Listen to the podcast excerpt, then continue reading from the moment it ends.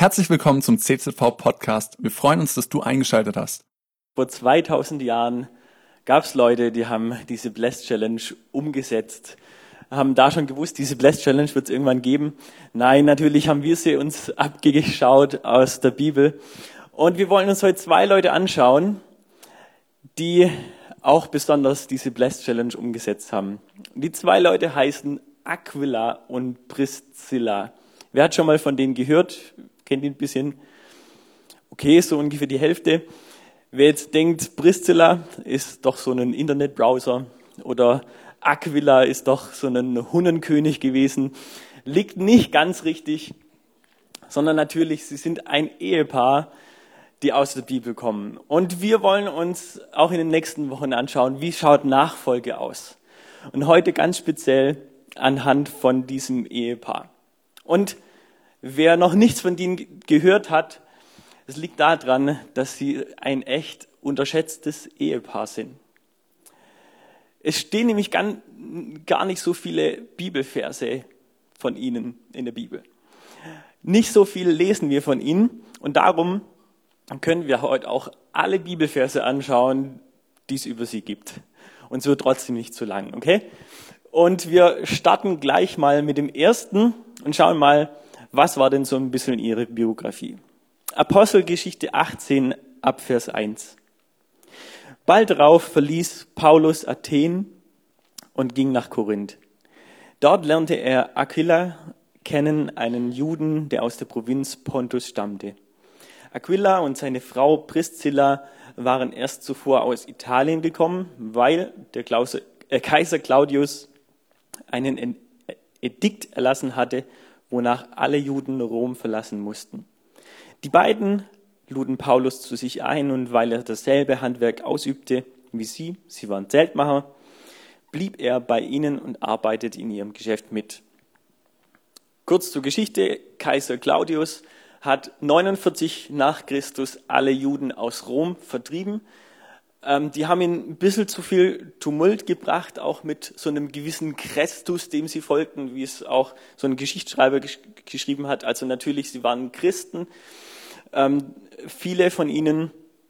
Und darum sind sie von Rom nach Korinth weiter. Korinth liegt in Griechenland, eine Riesenmetropole mit über 200.000 Leuten damals schon. Und Korinth war keine einfache Stadt. Es war eine Hafenstadt, ähm, wo es um viel Kommerz ging, aber auch viel Sünde war in dieser Stadt. Es war so das Las Vegas der damaligen Zeit ungefähr. Und ähm, da in Korinth sind sie jetzt angekommen. Keine einfache Stadt, um eine Gemeinde zu gründen, aber sie wollten natürlich auch da Leute segnen. Und wir schauen uns heute mal sechs Werte an, die Priscilla und Aquila umgesetzt haben. Und alle Werte fangen an mit einem M. Damit wir uns auch noch besser merken können. Und der erste Wert von ihnen ist, sie waren Macher. Wir haben ja gelesen, sie waren Zeltemacher im ganz Speziellen. Heutzutage wird man wahrscheinlich eher sagen, das waren Häuslebauer, so in unserem schwäbischen Kontext. Die haben auf jeden Fall mit viel Materialien gearbeitet, handwerklich. Und das schon mal das Erste. Viele Schwaben können sich schon mal mit ihnen identifizieren. Das waren Schaffer, das waren Macher und das waren eigentlich ganz normale Leute wie du und ich. Und wir haben auch gelesen, dass Paulus bei ihnen gewohnt hat. Da lesen wir in den nächsten Versen noch mehr ab Vers 18 im gleichen Kapitel. Paulus blieb danach noch einige Zeit in Korinth. Schließlich nahm er Abschied von den Geschwistern und trat zusammen mit Priscilla und Aquila die Seereise nach Syrien an. Die Reise führte über Ephesus, wo Paulus Priscilla und Aquila zurückließ. Er selbst suchte vor der Weiterfahrt die Synagoge der Stadt auf und sprach dort zu den Juden. Den nächsten Wert, den wir hier sehen, ist Mission. Oder zu Deutsch einen Auftrag. Sie hatten einen Auftrag und der war nicht so ähm, mein Haus, mein Auto, mein Baumstückle, mein um mich herum. Ja, sie, sie waren Beschaffer, aber ihr Auftrag war, zu denen zu gehen, die noch nichts von Gott gehört haben, dass es einen liebenden Gott gibt, dass es einen Gott gibt, der retten kann und denen die, diese wunderbare Botschaft bringen. Das war ihr Auftrag. Und das Tolle ist, das ist auch heute noch unser Auftrag. Aber oft wissen wir nicht so ganz, wie wir das so anstellen sollen. Jetzt, okay, da gibt es so eine Blessed Challenge, aber wie rede ich denn von Gott? Das ist so die Frage und viele haben wahrscheinlich erstmal überlegt und ich weiß nicht, was du antworten würdest, aber ich will dir mal helfen. Fürs nächste Mal möchte ich dir mal ein Segne-Prinzip weitergeben. Das sind Tipps, die dir helfen, um andere Leute zu segnen. Wir sehen es hier, jeder Buchstabe steht für einen Punkt, wie wir ein Segen sein können für andere. Und das erste S bedeutet, starte mit Gebet. Lass uns das nicht alleine anfangen. Nicht einfach auf eigene Faust, okay, jetzt ziehe ich mal los. Ähm, ich habe jetzt schon gute Sachen gehört, die erzähle ich einfach weiter. Das ist eine Hälfte, aber starte mit Gebet. Mach dir bewusst, dass, dass du Gott brauchst, dass Gottes Kraft auch durch dich sprechen möchte. Das E steht für erst zuhören. Weil so verstehen wir erstmal, wie wir überhaupt ein Segen sein können. Wenn wir erst zuhören, wenn wir erst wissen, Nani hat es auch erzählt, erstmal Fragen stellen, dann wissen wir, ah, okay, die Person hat die und die Probleme und ähm, in der Bibel weiß ich das oder ich weiß, Gott hat doch die und die Lösung. Aber noch nicht erzählen, okay, das kommt später. Das nächste ist nämlich, geh gutes Essen. Das ist ein schöner Punkt, oder? Betonung auf gutes Essen. Ich finde, ähm, richtig gute, selbstgemachte Spätzle mit Soße, die öffnen jedes Herz kann ich dazu ein Amen kriegen? oh ja, da seid ihr da. Also wenn jemand echt so verstockt ist und so, aber merkt, gute Spätzle mit Soße. Und da du die Mühe gegeben und es ist eine Wertschätzung, gutes Essen, das bringt einfach schon mal einen Wert drüber. Und das ist eng verbunden mit dem nächsten Punkt, Nächstenliebe. Du hast hoffentlich schon die Liebe von Gott bekommen. Wenn nicht, lass uns im Gespräch bleiben. Aber wenn du die Liebe von Gott schon bekommen hast in deinem Herzen, dann gibt es so viele Menschen, die kennen diese Liebe noch nicht. Deswegen wollen wir sie weitergeben, natürlich. Und der letzte Punkt ist erzählen. Oft haben wir damit schon angefangen. Aber lasst uns das mal so versuchen. Lasst uns am, am Ende dann erst erzählen, und von dem, was wir eigentlich erlebt haben, nachdem wir Gebete zugehört haben, Nächstenliebe gezeigt, gegessen haben. Und Priscilla und Aquila sind in dem Ganzen auch ein echt großes Beispiel. Es waren nicht Leute, die erst sofort nach vorne gebrecht sind oder wie so ein Petrus, dem, dem sein Mund war schneller wie alles andere, sondern sie haben waren ein großes Vorbild in Gastfreundschaft, in Nächstenliebe. Und es zeigt auch ihr nächster Wert, und er ist Menschen. Menschen sind ihnen wichtig. Wusstest du, dass Paulus 18 Monate bei ihnen gewohnt hat? Das war die längste Zeit, die er irgendwo freiwillig verbracht hat. Und damals sahen die Häuser nicht so aus, dass es ein Gästezimmer gab, Gästebad, was man alles abschließen konnte und so, sondern das meiste, es war eigentlich ein Raum und den haben sie zusammen geteilt. Und das bedeutet nochmal eine viel krassere Gastfreundschaft. Was ist bei uns heute Gastfreundschaft? Ähm, für mich eine besondere Gastfreundschaft ist, wenn jemand Kühlschrankrechte hat. Kennst du Leute, die Kühlschrankrechte haben?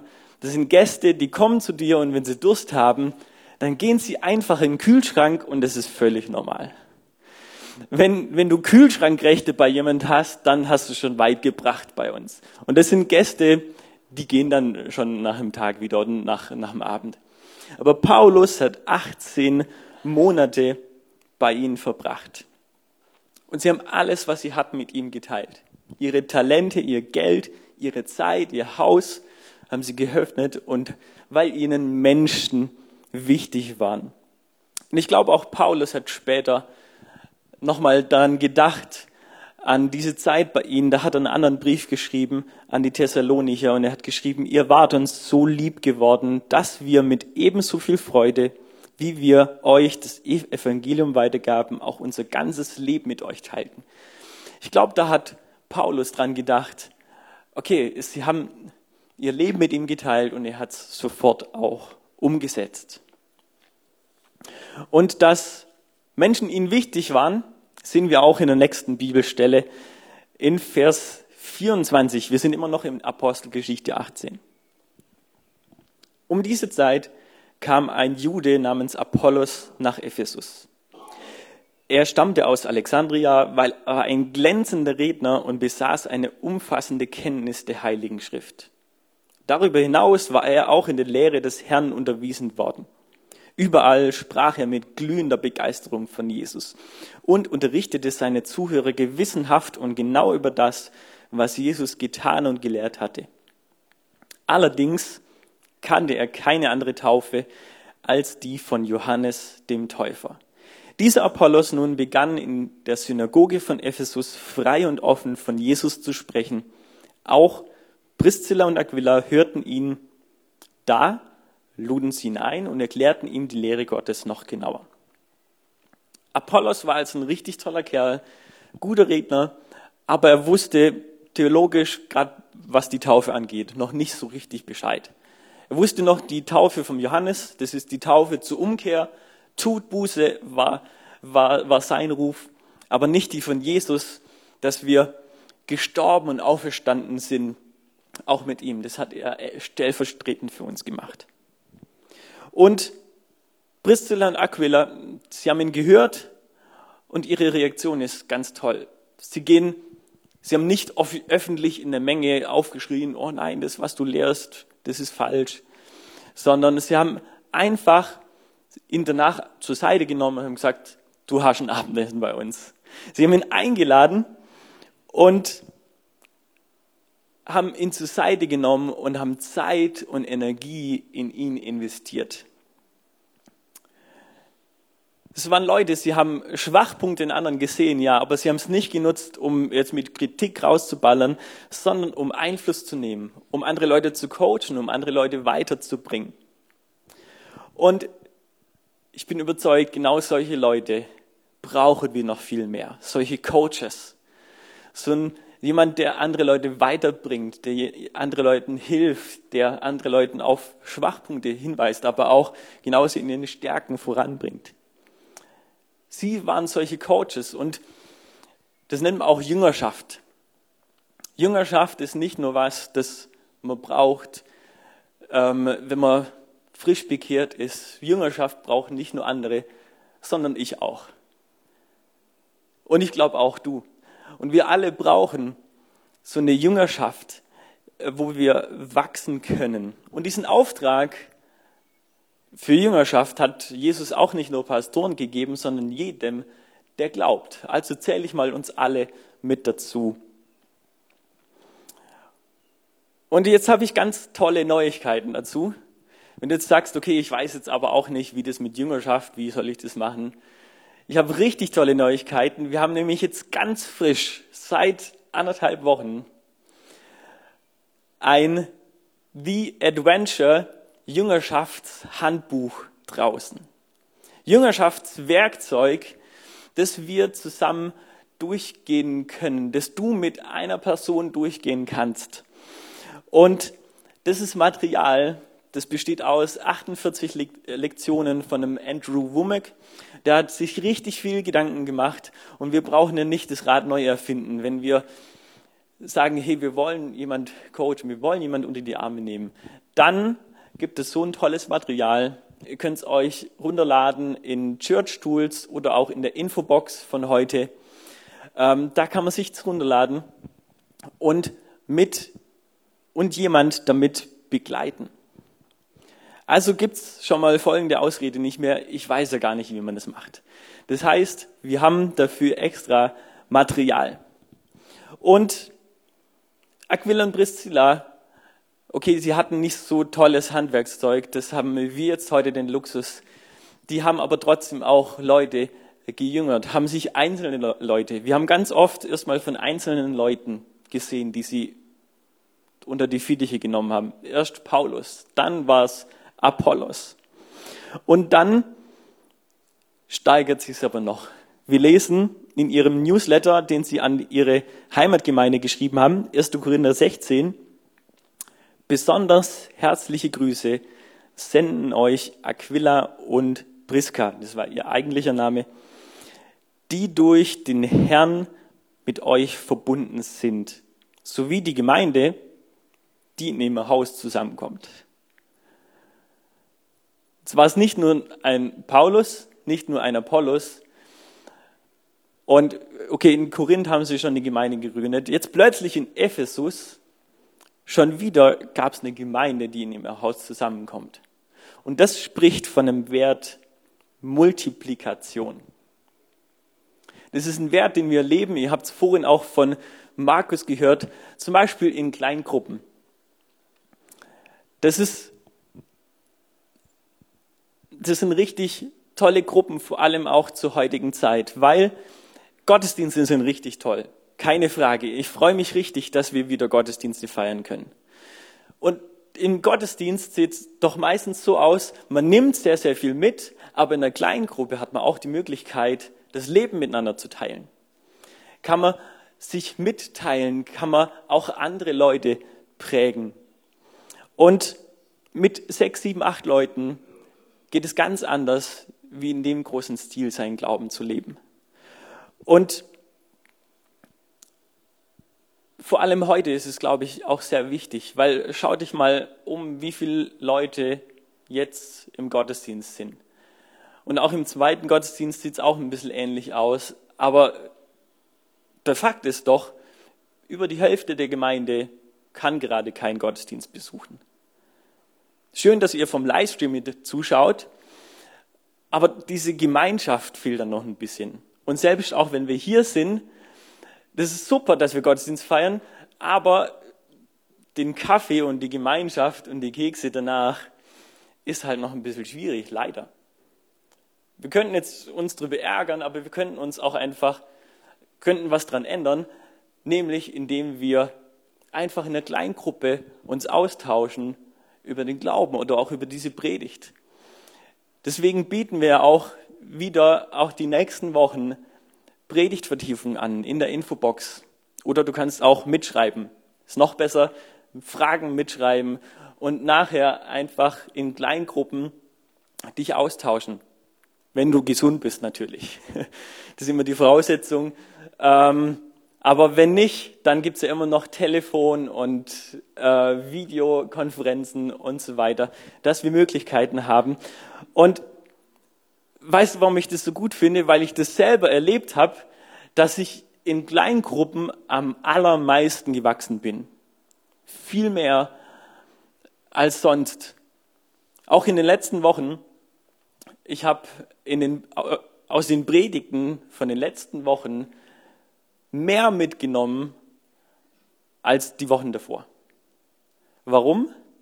Weil ich habe nach den Predigten mich mit anderen ausgetauscht über die Predigt, meistens so eine Stunde lang, ähm, und die Predigtvertiefung angeschaut. Und ich habe so viel mitgenommen und wir haben auch so viel positives Feedback ähm, mit den Leuten, die mit uns dabei waren, dass sie gesagt haben, wow, ich habe so viel erkannt.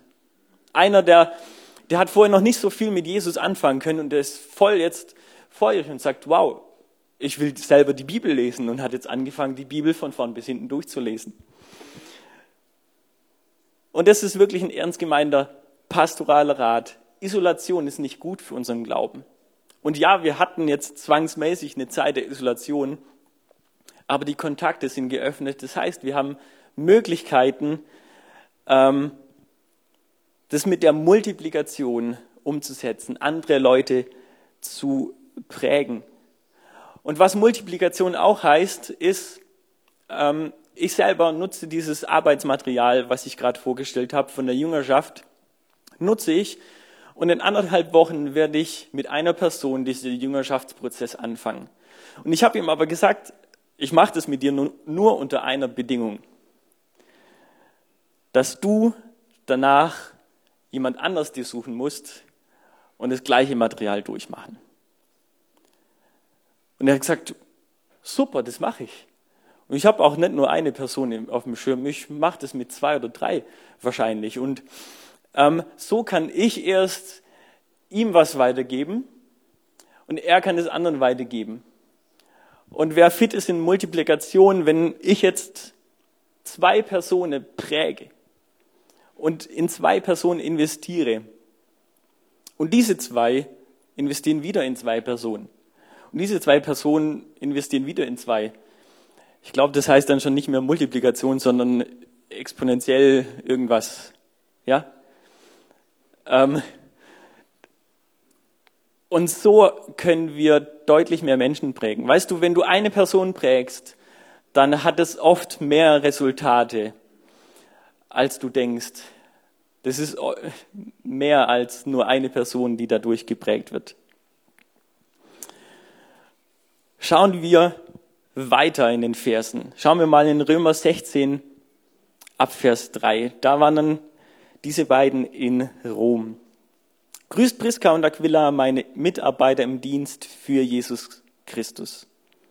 Dieses Ehepaar hat sein Leben aufs Spiel gesetzt, um mir das Leben zu retten. Und nicht nur ich bin ihnen dankbar, sondern auch alle nichtjüdischen Gemeinden.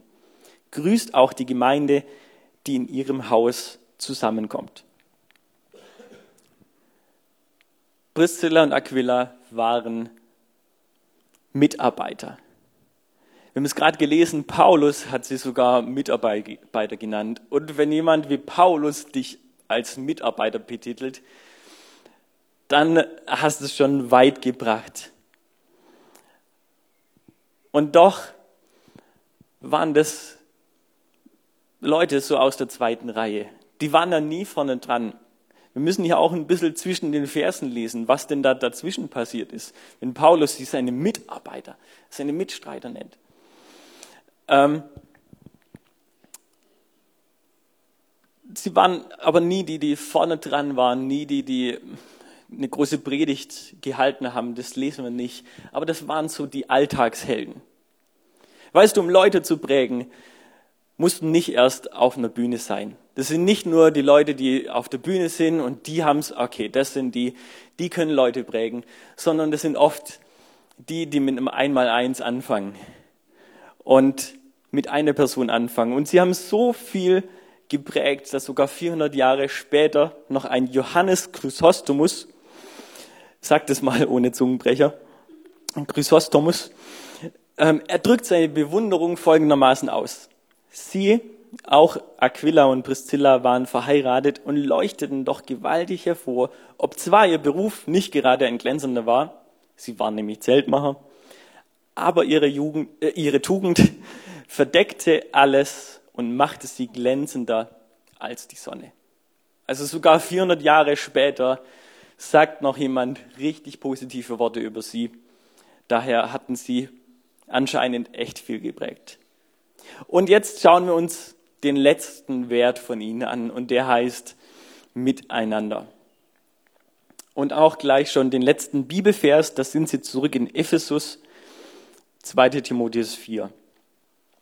Grüße Priska und Aquila sowie die Familie des Onesiphorus.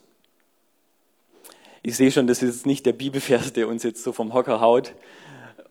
Was willst du uns damit denn jetzt sagen? Was, was mir auffällt, ist, Priscilla und Aquila werden immer gemeinsam genannt. In jedem Vers gab es nie irgendwie alleine, sondern sie waren miteinander. Ein richtig tolles Team.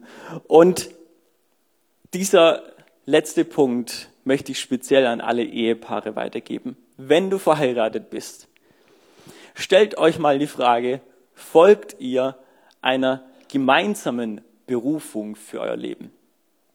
Miteinander. Oder eher so wie zwei Individuen, die unter einem Haus sind. Oder habt ihr ein gemeinsames Ziel, was, was Gott euch auf euer Herz gegeben hat, was, was eure Berufung ist. Und stellt euch auch die Frage, in wen wollt ihr investieren? Man kann auch als Ehepaar eine Jüngerschaft machen, vielleicht auch für ein anderes Paar. Das machen wir auch gerade eben. Sandra und ich, wir hatten in Dingolfing in Niederbayern in der Gemeinde, in der wir vier Jahre waren, einen gemeinsamen Spitznamen und der hieß die beiden. Wenn man von die beiden gesprochen hat, dann wussten die meisten, okay, Sandra und Jonas ist gemeint. Weil uns ist wichtig, dass wir uns auch gegenseitig ergänzen, dass wir gemeinsame Berufung finden. Und du sagst, okay, es ist ja einfach, die sind beides Pastoren. Dann schauen, lass uns wieder schauen auf Aquila und Priscilla. Sie waren keine Studierten. Sie waren keine besonders großen Menschen. Das waren einfache Zeltmacher, sondern Beruf aus der unteren Mittelschicht wahrscheinlich. Aber sie sahen in dem gemeinsamen Dienst das ganze große Bild. Sie sahen da etwas, das größer ist als sie selbst. Und ich möchte euch zum Abschluss zwei Fragen stellen. Und gleich in dem Lobpreispart können wir dann diese Fragen miteinander ähm, einfach in unserem Herz bewegen, drüber nachdenken. Und diese zwei Fragen, mir sind sie sehr, sehr wichtig. Die erste Frage ist, hast du einen Priscilla oder einen Aquila in deinem Leben? Hast du jemand, der in dein Leben hineinsprechen darf? Der dir sagen darf, du sag mal, das war jetzt, das war jetzt nicht ganz okay. Oder der dich auch weiterbringen kann. Jemand, der, der auch Jüngerschaft mit dir macht oder der, der dich noch weiterbringt. Und ein kleiner Tipp, wenn du sagst, nee, ich habe eigentlich da noch niemand, dann vielleicht fang einfach mal an, selber einer zu sein.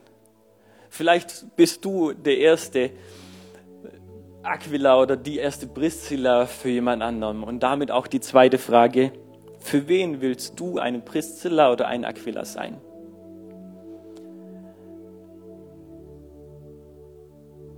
Stellt euch mal diese Fragen einfach gleich im Lobpreis und ich werde auch gleich noch mit uns beten, dass, dass wir mal drüber überlegen, wen können wir prägen? Wo wollen wir uns investieren? Wo wollen wir sein wie diese, diese beiden Priscilla und Aquila. Cool, dass du dir unsere Predigt angehört hast. Wir hoffen, sie hat dir geholfen und wir wollen dich ermutigen, auch während der Woche Teil einer Kleingruppe zu werden. Schreib uns einfach eine E-Mail an podcast.czv-kreuzheim.de oder komm einfach am Sonntag in unseren Gottesdienst.